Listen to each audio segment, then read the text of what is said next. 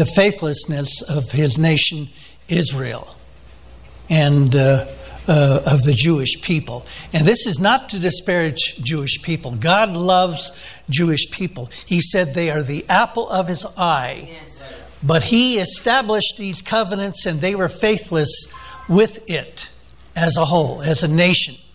And so often, you know, he's established this new covenant, which the writer of Hebrews is described as a better covenant. And so often we're faithless with him too. We don't follow his ways.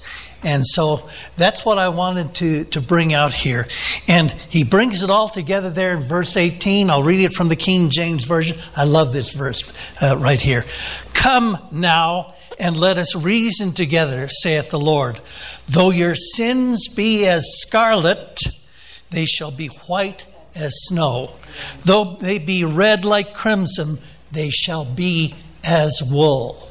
Amen. Now, Isaiah wrote that about 2,750 years ago, and it's still as timeless, it's still as applicable as it was back then. That's his word to every one of us. Come, let us reason together. You know, i will clean you, but you got to come to me. And you've got to live rightly. You've got to f- follow my precepts, the things that I tell you. Amen. So we're going to get into more detail about that uh, coming up here. Okay, let's open up our Bibles here and uh, I'll read the scriptures. Starting at Psalm 89, verses 1 and 2, and 5 through 8. I will sing of the mercies of the Lord forever, and with my mouth will I make known your faithfulness. That's what this sermon is all about the faithfulness of God your faithfulness to some generations. Is that what it says? No, it says your faithfulness to all generations. For I have said, Mercy shall be built up forever. Your faithfulness you shall establish in the very heavens. And the heavens shall praise your wonders, O Lord, your faithfulness also in the assembly of the saints. For who in heaven, in the heavens, can be compared to the Lord? Who among the sons of the mighty can be likened to the Lord? God is greatly to be feared in the assembly of the saints and to be held in reverence with, by those around him. O Lord God of hosts, who is mighty like you, O Lord? Your faithfulness also surrounds you. You know, David was writing that 89th song as a sign of his faithfulness to his nation Israel, but to him personally as David, because God had already declared at that point that David's line lineage would uh, last forever. And just as importantly, is that the Messiah would be uh, uh, coming out of his, uh, his lineage. And it happened. The Lord Jesus Christ was called what? The Son of David, right? He was directly related with both his father and his, I mean, with both his stepfather and his mother. They were both of the house and lineage of David. So God had spoke to him, told him what was going to happen, that he was going to bless his line forever. And he believed God because he knew that God was faithful. Amen? And God is always faithful to us. If he says it's going to happen, it's going to happen. His promises cannot fail. Also, reading the future covenant with uh, Israel, starting at Deuteronomy chapter 7, verse 9. Therefore, I know that, know that the Lord your God, He is God, the faithful God, who keeps covenant and mercy for a thousand generations with those who love Him and keep His commandments. Deuteronomy 7 9. But Israel was faithless. They turned away. And in Nehemiah writing uh, about a thousand years later, wrote this after they had returned from the exile. However, you are just in all that has befallen us, we, our destruction of our nations. For you have dealt faithfully, but we have dealt wickedly, faithlessly. And then God's promise to us too, 1 John 1 9. If we confess our sins, he is faithful and just and will forgive us our sins and cleanse us from all unrighteousness. And finally, Paul wrote in 1 Timothy chapter 2, I'm sorry, 2 Timothy chapter 2, verses 11 through 13. This is a faithful saying. For if we died with him, we shall also live with him. We die to ourselves and then we live with him. We live through him. He lives through us. If we endure, we shall also reign with him. If we deny him, he will also deny us. If we are faithless, he remains faithful. He cannot deny himself. Let's go to the Lord in prayer as we begin this message. Father, we come before you, Lord, and we thank you that you're always going to be faithful to us. And Lord, as I uh, preach this message about your faithfulness, even in the midst of our faithlessness, Lord God. Uh, we just praise and thank you for what you are, Lord. And uh, Lord, I pray for your anointing to be upon this message. And Lord, anoint our ears to, to listen to what your Spirit yes. would say to this church today. And I pray this in Jesus' name. Amen. Hallelujah. Okay. Recently, we've been looking at praise as a weapon to defeat the enemies in our lives. We saw how faith can be really employed as a weapon.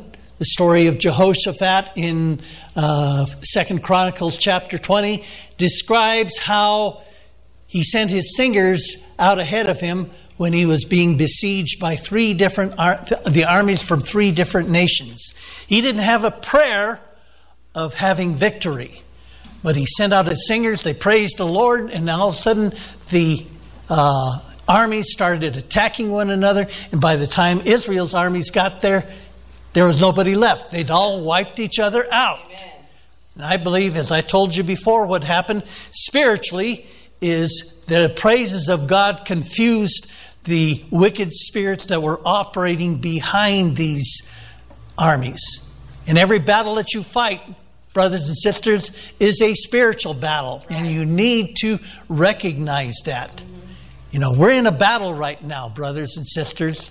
And the weapons of our warfare are not carnal, but are mighty through God to the pulling down of strongholds. Every stronghold the enemy has built up in your life can be torn down, and praise is a major weapon to achieve that. And the theme verse of our, our, series on this is Let the high praises of God be in their mouth and a two edged sword in their hand. Psalm 149, uh, verse 6. Now, I already talked about the, another aspect of uh, praise and, and, worship, and that's thankfulness. You thank God for what He has done, what He is doing, and what He will do in your life. But, uh, you know, we've settled on this other uh, aspect of praise, and that is what I call adoration. That's when you adore God for who and what He is. And to do this, I've been going through what are called the attributes of God. And these include, but are not re- restricted to, His love. God is love, right? Yes. Holiness. God is holy. His justice. God is a just God. Faithfulness, which is what we're covering uh, the, in recent weeks, his truthfulness, also called veracity. Veracity is just a fancy word for doing that. God is always going to be true to you, He's always going to give you the straight story. His eternity, He's eternal. He's always existed. He will exist into eternity future. And now you know what, brothers and sisters? We are eternal too. Amen. Though we had a beginning, we our existence will always be here. And we either enjoy it in the presence of God or we suffer eternal uh, separation from Him. And then there's what I call the omni uh, attributes Omni meaning all, om- omnipresence, omnipotence, and omniscience. Okay? Don't be scared with these things. Omnipresent means he's everywhere present. He's here now. Amen? How many of you know God is here now? He's omnipotent. God can do anything. And omniscience. God is all knowing. Now, these omni uh, uh, attributes will never really, you know, we'll just get a, a, a little foretaste of them in this life. Omnipresence, you know, we can be omnipresent too. You say, how? Well, you can do it in your prayer closet.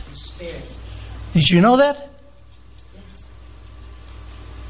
Today, you can go into your prayer closet and for a short period of time, five, ten, however long you want, minutes, you know, you can be a missionary to China. Amen. Yes. You know that? Yes.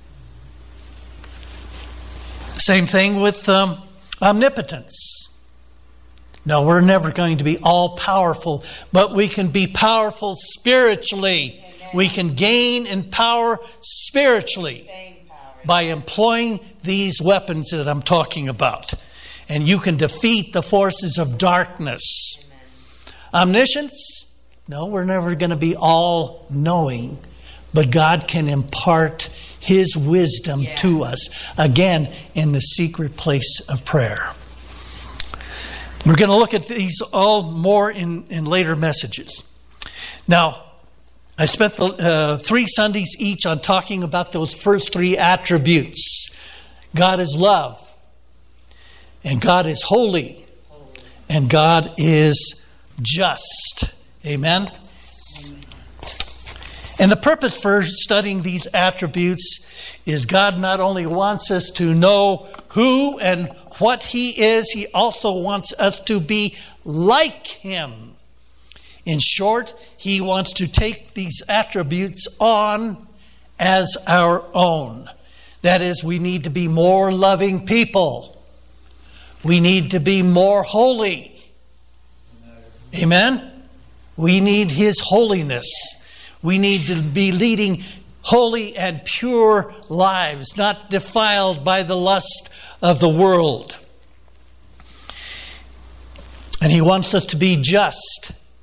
We need to be just and fair with our dealings with all people and honest with them. You don't believe that God wants to be more like Him? It says in uh, Romans chapter 8, verse 29 For whom He foreknew, He also predestined to be conformed to the image of His Son, that He might be the firstborn among many, many brethren. Yes. God wants us to be like him. Also 2 Peter chapter 1 verse 4, by which we have been given us exceedingly great and precious promises that through these you might be partakers of the divine nature. You know, I, I told you that I took a uh, class on the fruit of the Spirit, my final year Bible college. And that was one of the scriptures that they quoted us pertaining to the fruit of the Spirit. Because the fruit of the Spirit is the divine nature, it's the very nature and character of the Lord Jesus Christ.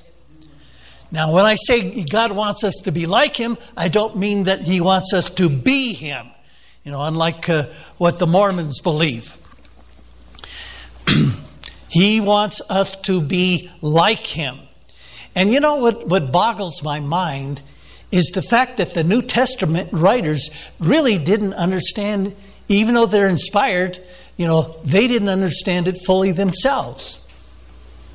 God couldn't give them all the information because, you know why? Our little pea brains can't soak it in. We're mortal. That's why. And, it, it, you know, even John wrote this. He said, Beloved, this is 1 John 3 2. Beloved, now we are the children of God, and it has not yet been revealed what we shall be, but we know that when he is revealed, we shall be like him, for we shall see him as he is. Amen. Yeah. Now, I covered the judgment seat of Christ the last couple of uh, uh, Sundays. And, you know, one of the things God is going to judge us for at the judgment seat of Christ is how much have we been transformed into his image of our own free volition. And that's key. How much do you want to be like Jesus? That's a question for everyone here, including me. How much do you want to be like Jesus? How much you choose to be conformed to his image? That's what this life is all about. He wants us to be conformed to his image. And he gives a solemn warning to us, too. This is found in Hebrews chapter 7, verses, I'm sorry, Hebrews chapter 3, verses 7 through 11. Reading there, therefore, as the Holy Spirit says, Today, if you will hear his voice, do not harden your hearts as in the rebellion, in the day of trial in the wilderness, where your fathers tested me, tried me, and saw my works forty years. Therefore I was angry with that generation, and they and said, They always go astray in their heart, and they have not known my ways. So I swore in my wrath, they should not enter into my rest. Now that's verse uh, that uh, is a direct quote from the second part of Psalm 95. You know, if you read the Psalm 95, you know, it's it's got to be, I think, about the weirdest uh, psalm in the Bible. Because the first high, half of the psalm, you read for yourself, is a psalm of the highest praise to God. And in the two verses prior to where it picks up here, in verse 7, it says, Come and let us worship and bow down. Let us kneel before the Lord our God, our Maker. For he is our God, and we are the sheep of his pasture and the sheep of his hand. And then it just picks up right there. It says, uh, right, in, in fact, it's right in the middle of a verse. You know, the, the verse breaks and chapter breaks are not always, you know, the, the, the Bible's inspired, but not the chapter breaks and the uh, uh, uh, verse breaks. And to me, whoever broke that particular verse in Psalm 95 ought to have their head examined because it's a completely different thought just right there in mid verse. Okay, the highest praise, then he says, come uh, to today if you will hear his voice you know just completely different okay anyway but this the psalm is talking about the children of israel wandering in the wilderness a little backstory of that it was right after the uh, uh, 12 spies. You know, they got, came to the brink of the promised land. You know, God had worked all these miracles, you know, defeating uh, Pharaoh with the 10 plagues and then the uh, parting of the Red Sea. And now they're on the brink of walking in, and God says, Before you do go in, I want you to send out 12 spies and let them uh, tell you exactly what I've been telling you. It's a land flowing with milk and honey. Well, I came back after the 40 days, and uh, 10 of the spies delivered an evil report. He said, Yes, it is a land flowing with milk and honey, but the giants are too big for us. There's no way we can conquer them. Let's go back to Egypt. But two of them, Joshua and Caleb, you know, stood firm. He said, We are able to go up and take the country, to possess the land from Jordan to the sea. God is going to deliver us. He's going to deliver these giants into our hand because we have a great God. But unfortunately, the children of Israel sided with the ten. And they said, "No, we're going to, you know, we're going to get rid of you, Moses, and we're going to go back to Egypt." And that's where God said, "Okay, you're going to spend 40 days in, or 40 years in the wilderness, one for one year for every day that the spies were in there." And I'll, I'll, I'll pick up there a little bit later on. But I want to focus in on that one uh, verse there, uh, the last part of verse 10. It says, They have not known my ways. The word there in the Greek is gnosko, which doesn't mean head knowledge, it means experiential knowledge. They have not experienced my way. I told them and they what they needed to do, but they won't allow that to go into their hearts. And they won't experience my ways. Okay? So my job as pastor here is to teach you the ways of the Lord to feed you the Word of God. But it's up to you to take that and experience it for yourself. Okay. Now, three weeks ago, we moved on to the uh, fourth attribute, which is the faithfulness of God. God is faithful. We looked at what does faithfulness mean, and I gave you a couple of quick de- uh, definitions there loyal or devoted. Another definition is dependable. God is dependable. Amen? When we speak of God, it means He always will always be loyal and devoted and dependable to us. He will never turn his back on anyone in this life. The only time he's going to turn his back is for those that steadfastly receive, refuse to have a relationship with him. They've made it plain to him that they do not have a relationship with him now or in eternity. Now, when we speak of uh, being disloyal or not devoted to someone, it means in this. In effect, we have turned their backs on that person for uh, whatever reason. And you know what? When you sin intentionally, brothers and sisters, you know what you're doing? You're turning your back on God. You ever think of that? That's why David wrote in Psalm 19, verse 13, he said, Keep back your servant also from willful sins. Let them not have uh, dominion over me. Then I shall be blameless and innocent from great transgression. And he followed up with that and said, Let the words of my mouth and the meditations of my heart be acceptable in my sight, O Lord, my strength and my Redeemer. Now, normally, you know, uh, you know this, this faithfulness you know, devotion, dependability, loyalty has special reference to a covenant or contract, which is an agreement between two parties. Normally, we think of the marriage covenant when we think of unfaithfulness, right? He was unfaithful to his marriage vows, or she was unfaithful to her marriage vows. But it also means God's covenant with his people. I spoke on God's faithfulness on this subject the first week and then extended it to our faithfulness in the past too, particularly how God not only expects us to be faithful, but He is also going to judge us at the judgment seat of Christ on that faithfulness. How faithful we have been to Him and also to others.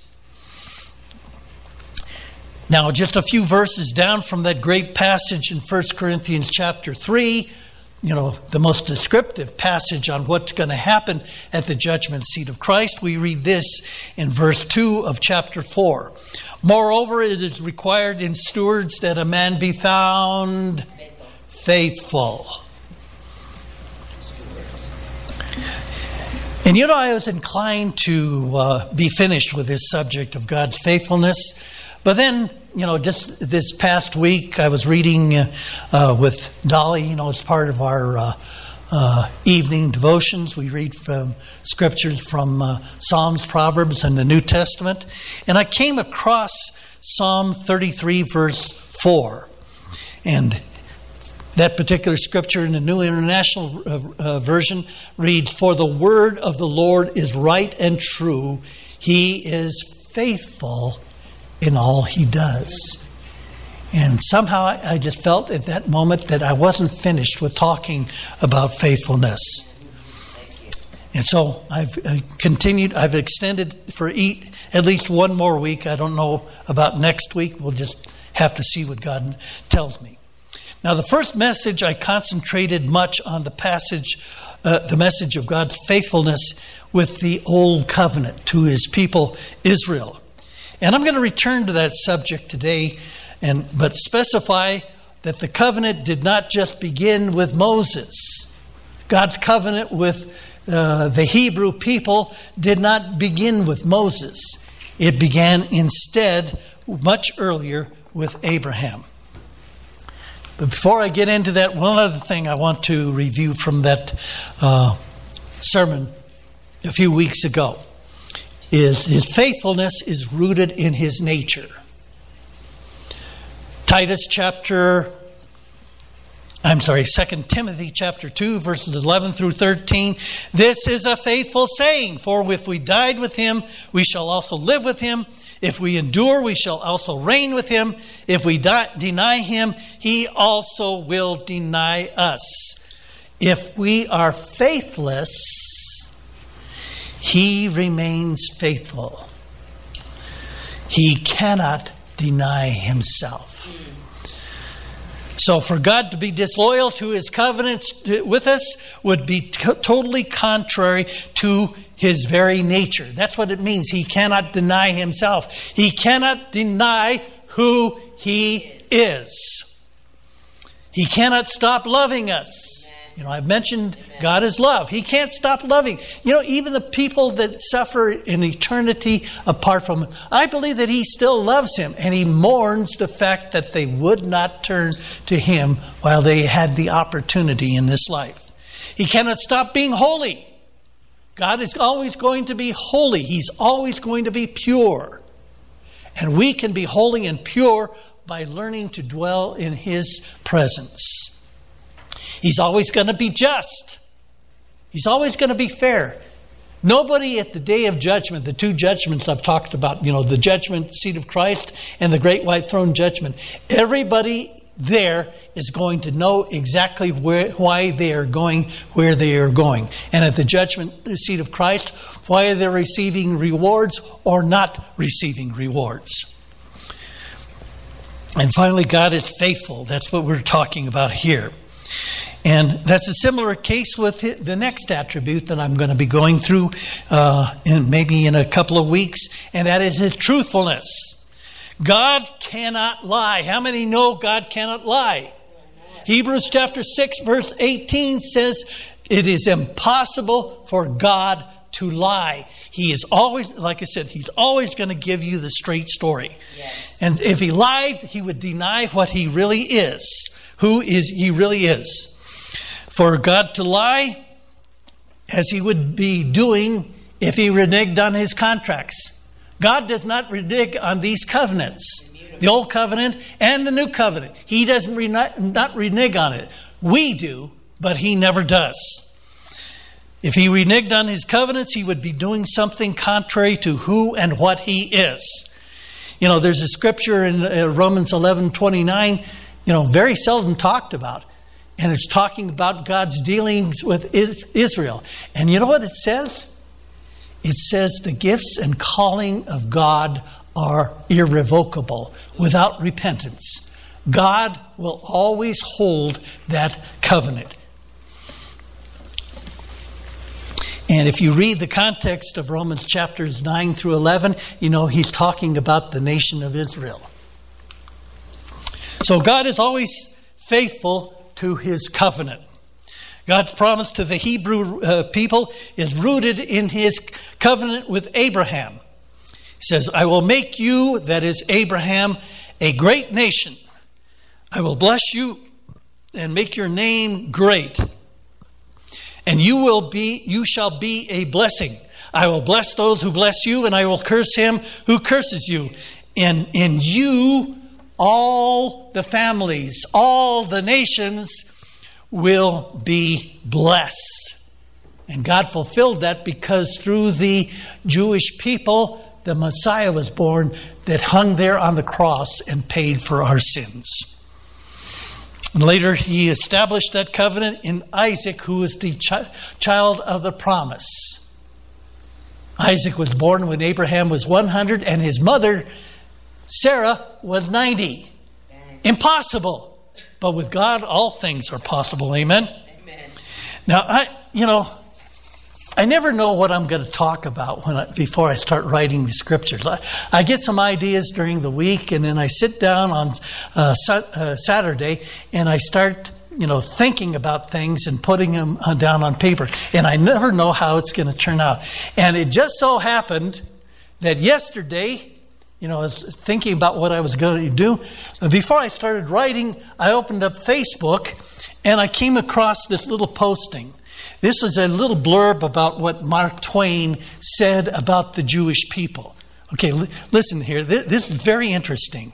A timeless note from Mark Twain about the Jewish people, published in the year 1899. Mark Twain wrote, if the statistics are right, the Jews constitute but 1% of the human race. It suggests a nebulous puff, dim puff of stardust lost in the blaze of the Milky Way. Pretty eloquent, right? Properly, the Jew ought to, to hardly be heard of, but he is heard of and has always been heard of. He is as, as, prominent on the planet as any other people, and his commercial importance is extravagantly out of proportion to the smallness of his bulk. His contributions to the world list of great names in literature, science, art, music, finance, medicine, and abstruse learning are also way out of proportion to the weakness of his numbers. He has made a marvelous fight in the world in all the ages and has done it with his hands tied behind his back. He was, of course, referring to the way that the Jews have always been persecuted throughout the ages. He could be vain of himself and excused for it. The Egyptian, the Babylonian, the Persian rose filled the planet with sound and splendor and then faded off to dream stuff and passed away. The Greek and the Roman followed and made a great noise, but they are gone. Other peoples have sprung up and held their torch high for a time, but it burned out, and they sit in twilight now or have vanished. The Jew saw them all, beat them all, and is now what he always was, exhibiting no decadence, no infirmities of age, no weakening of his parts, no slowing of his energies, no dulling of his alert and aggressive mind. All are mortal but the Jew, and the forces, other forces pass, but he remains. And then he asked the last question What is the secret of his immortality? Well, Mr. Twain, I can tell you what the secret to his immortality is his covenant with Abraham. Amen. God established that covenant with Abraham, and it stands even today. Yeah. You know, through you, Abraham, all the nations of the world will be blessed. Now, I forwarded, I, I liked that so much, I forwarded that post and put it on my wall, and then I added these things. I said, that, you know, this, Mark Twain wrote that in 1899. That was 49 years before the creation of the state of Israel. Do you realize what a, a miracle that was? Against all odds of history, brothers and sisters, the Jews were able to reestablish a homeland. And of all places, it was done right there where it began in the Holy Land. Not some far off corner of the earth uh, which it could have been done, but God's will was for them to re reestablish right there in the Holy Land. And if you, you know, brothers and sisters, if you read the history of the nation of Israel, United Nations declared that they were going to become a nation. Well, the surrounding Arab nations didn't like that.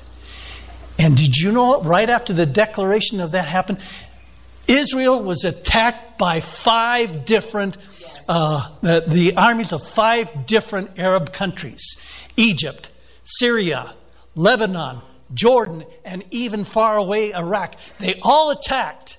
And the fighting went on for months, and then they called a ceasefire. And you know what? Israel had more territory than when they started out. And that was just the first of uh, uh, three more wars there in the Middle East. Three more wars. There was one in 1956, one in 1967, the Six Day War. I remember that very well. I was a junior in high school when that happened. Wow. You know, they were threatening Israel, going to overwhelm them, and uh, Israel said, "Well, you guys going to attack? We're going to we're going to uh, beat you to the punch." And they did it, and the war lasted all of six days.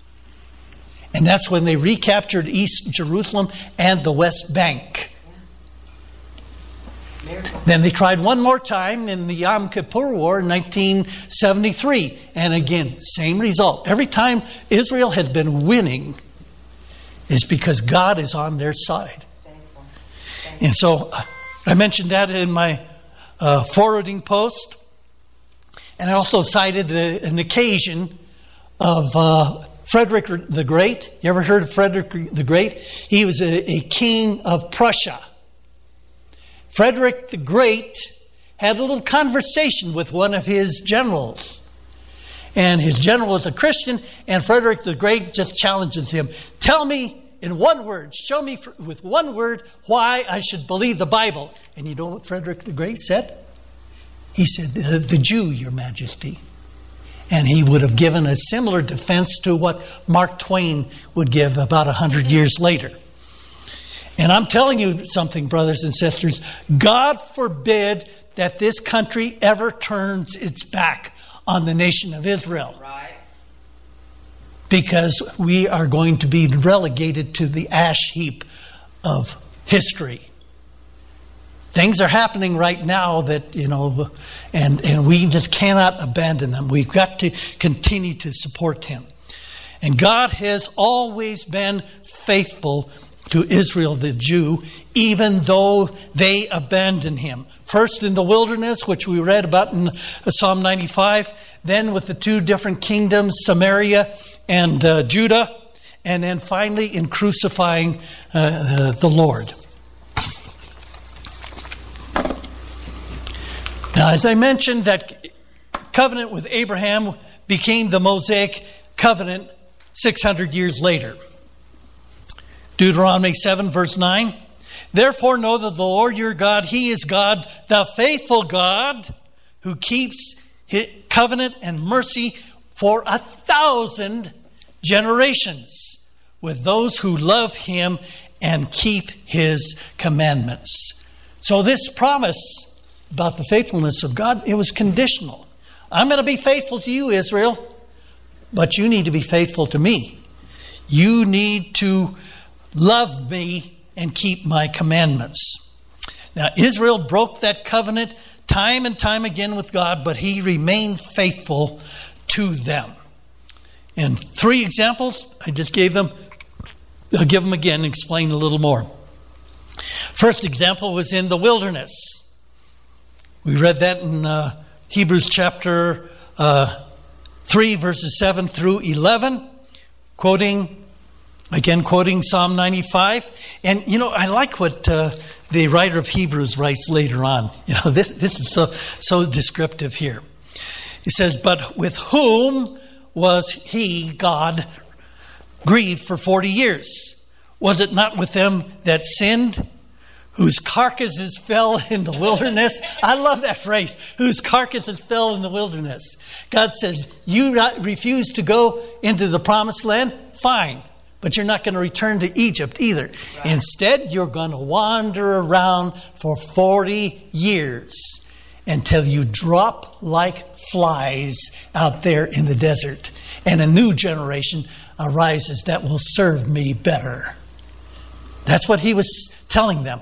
And by the way, you know, uh, I explained this. You know, uh, how many of you remember the series I taught on the uh, tribes, the uh, uh, different uh, nations that Israel had to cast out? And I explained to you that those are a type of the things that we have to overcome. A lot of people think that the land of Canaan is a type of heaven. It's not.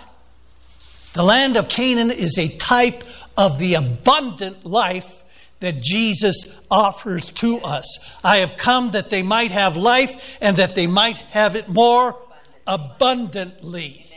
That's what God wants each of us to do is to live that abundant life. Amen. Okay? But we got to overcome these different things. For example, I, I mentioned uh, just as an example, the Hittites were the first ones. The Hittites means sons of terror. And I explained before you can have an abundant life, you've got to overcome the spirit of fear in your life. Amen. So these people had to wander for 40 years there because they refused to go into that abundant life, that land flowing with milk and honey that God was offering them. And He said, I'm going to fight for you. I'm going to help you to overcome it. And that's what He says to every one of it, you too. I'm going to help you fight these enemies in your life. And fear is an enemy. Hallelujah.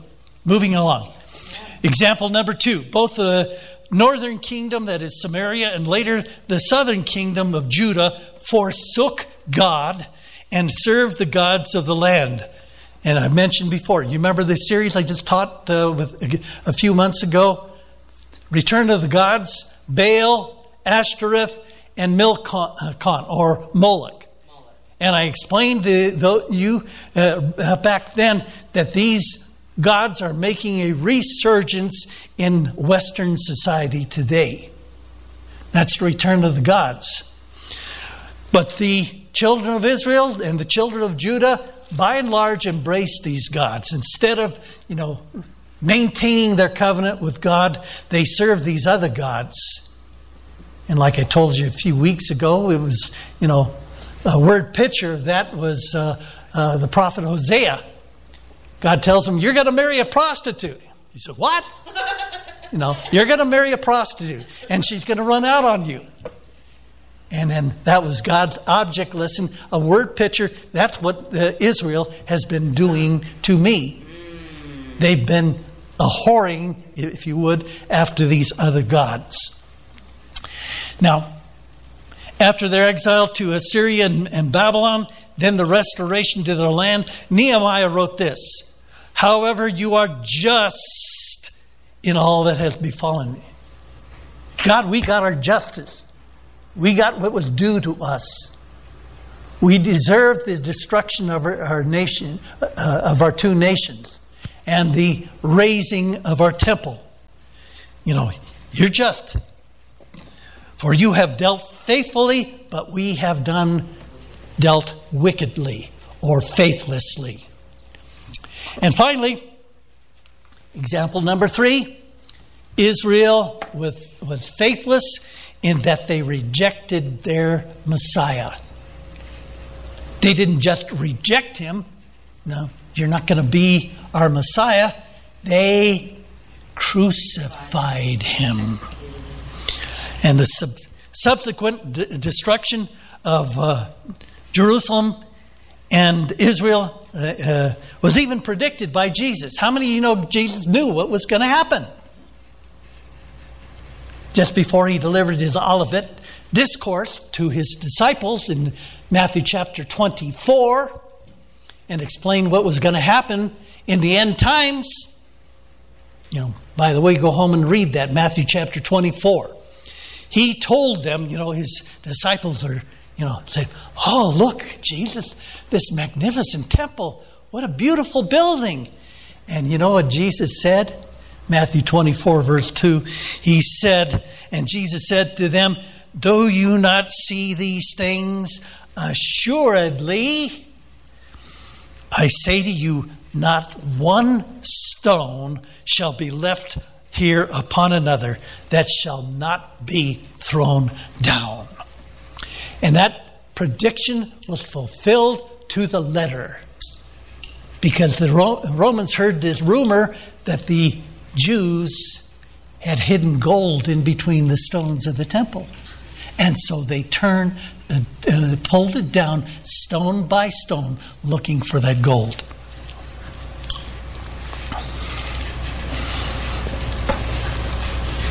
This happened under the Roman general Titus approximately 40 years later, in the year 70 AD. And you know what? The Romans plundered Israel and they took their gold back to Rome. And you know what? That's what they used to build the Roman Colosseum. the Jews indirectly you know, financed the building of the Colosseum, and of course other building practice uh, projects that they had there in Rome. Now, other uh, rebellions happened after that. One mo- notable, one was in 135 AD. And once again, the Jews were scattered abroad. But God had not forgotten his people. And you have Ezekiel's vision of the dry bones. I don't have time to read it, but it's found in Ezekiel chapter 37, verses 1 through 4. And the fulfillment of that was when God was going to restore the Jews to their homeland. And some see in this, you know, vision of the dry bones, that the bones are what happened during the Holocaust. And so it was almost like Ezekiel 37 was predicting the Holocaust. Because through that, what happened there, God, the, the, the nations of the world saw the necessity of the Jews having their own homeland. And that uh, came about again with the birth of the nation of Israel in uh, 1948. So God was still faithful to them. They were faithless, but God was still faithful to them. And God is always faithful to his covenant. I mentioned before, you know, there's that expression, you can take it to the bank. In other words, I absolutely guarantee this, it's going to happen no matter what. And this describes God's fulfillment to the terms of his covenants with people. In our new covenant, we read, if we confess our sins, he is faithful and just to forgive us our sins and to cleanse us from all unrighteousness. You know, many times we read that uh, verse over and we simply read that God forgives us our sins when we confess them. Why, why should God forgive our sins? Why should He do that? And we often pass by the basis of forgiveness. It's rooted in God's own uh, very nature. It's based upon the justice of God. I told you before, the cross is the perfect balance between God's love and God's justice. He loved his people, but he says they're not able to save themselves. So I'm going to send my son to die for them and pay for their sins. Amen? Hallelujah.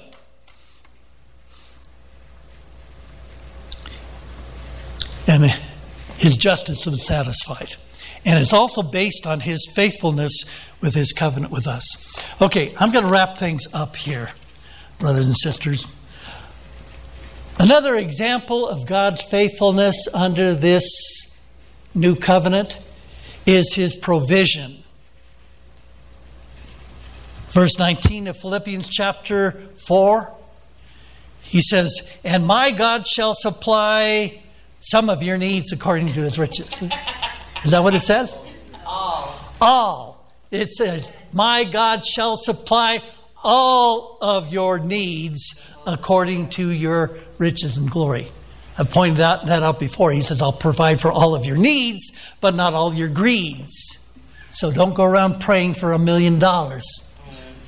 You most likely won't get it.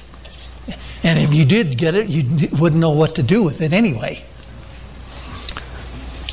All of your needs, not all of your greeds according to his riches. And I'll, let me tell you something, brothers and sisters. I have seen this fulfilled in my life.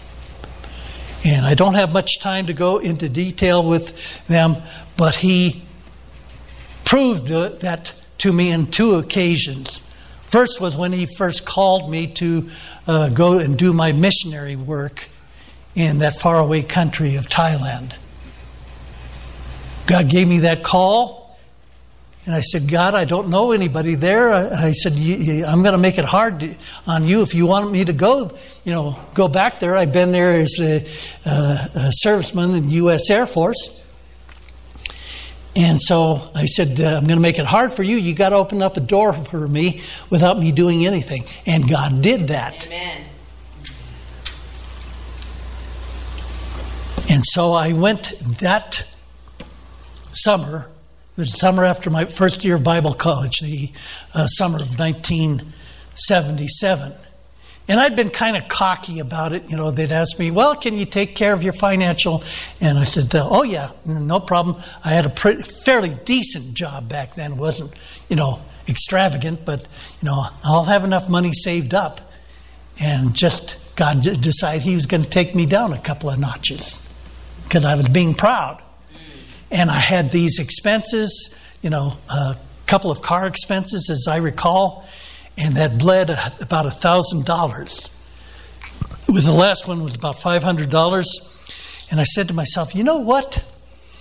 Um, if I, you know, I was only going to have maybe about a hundred dollars left over, and that's not really enough. I'd already bought my plane tickets, but I'm, I'd only have about a hundred dollars. And I said, boy, if I hadn't had that five hundred dollar expense, you know, I wouldn't have this problem. And then I got a letter from my father, had a $500 check in there. Wow. Amen. And God took me down those. Oh, and I, I didn't mention. Uh, you see, um, at the time I was attending uh, Melodyland School of Theology, which was attached to Melody Melodyland Christians uh, Center, right across the street from Disneyland, there in Anaheim, California. And there was this tall, gangly young man I don't know. I was I was about 25 at the time, and uh, uh, he was about my same age, maybe a little younger, but he was really tall. You know, he was about uh, six five, six six, something like that. And I don't even remember his name now, but he was let's let's say he was mentally challenged, you know, and he probably couldn't hold down a job, but the church was employing him to do gardening around the grounds there. And one thing about this young man is he loved Jesus Christ as much as anybody I have ever known. And I'm over there at the church office. I saw him working there in the yard. And you know what he did? He just pops off to me and he says, uh, Cliff, you know that God, my God shall supply all of your needs according to his riches and glory in Christ Jesus. Wow. And because of kind of his mental state, I kind of brushed him. I don't remember what I said to him, but, you know, I, uh, my attitude was just basically, yeah, yeah, yeah, you know, thanks a lot. Mm, you know, do your thing over there. And I didn't know it, but God was speaking to me through that young man.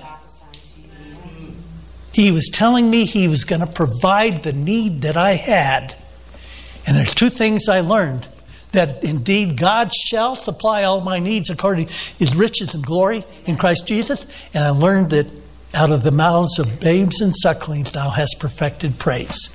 You know, so this young man that's mentally challenged, he gave the word of the Lord to me. Amen. And he taught me don't pass anybody off. Listen to his word to you. Okay, I don't have time to go into detail about the other one, but you know, it's it, it it's basically how God took care of my needs when I didn't have yes. a job.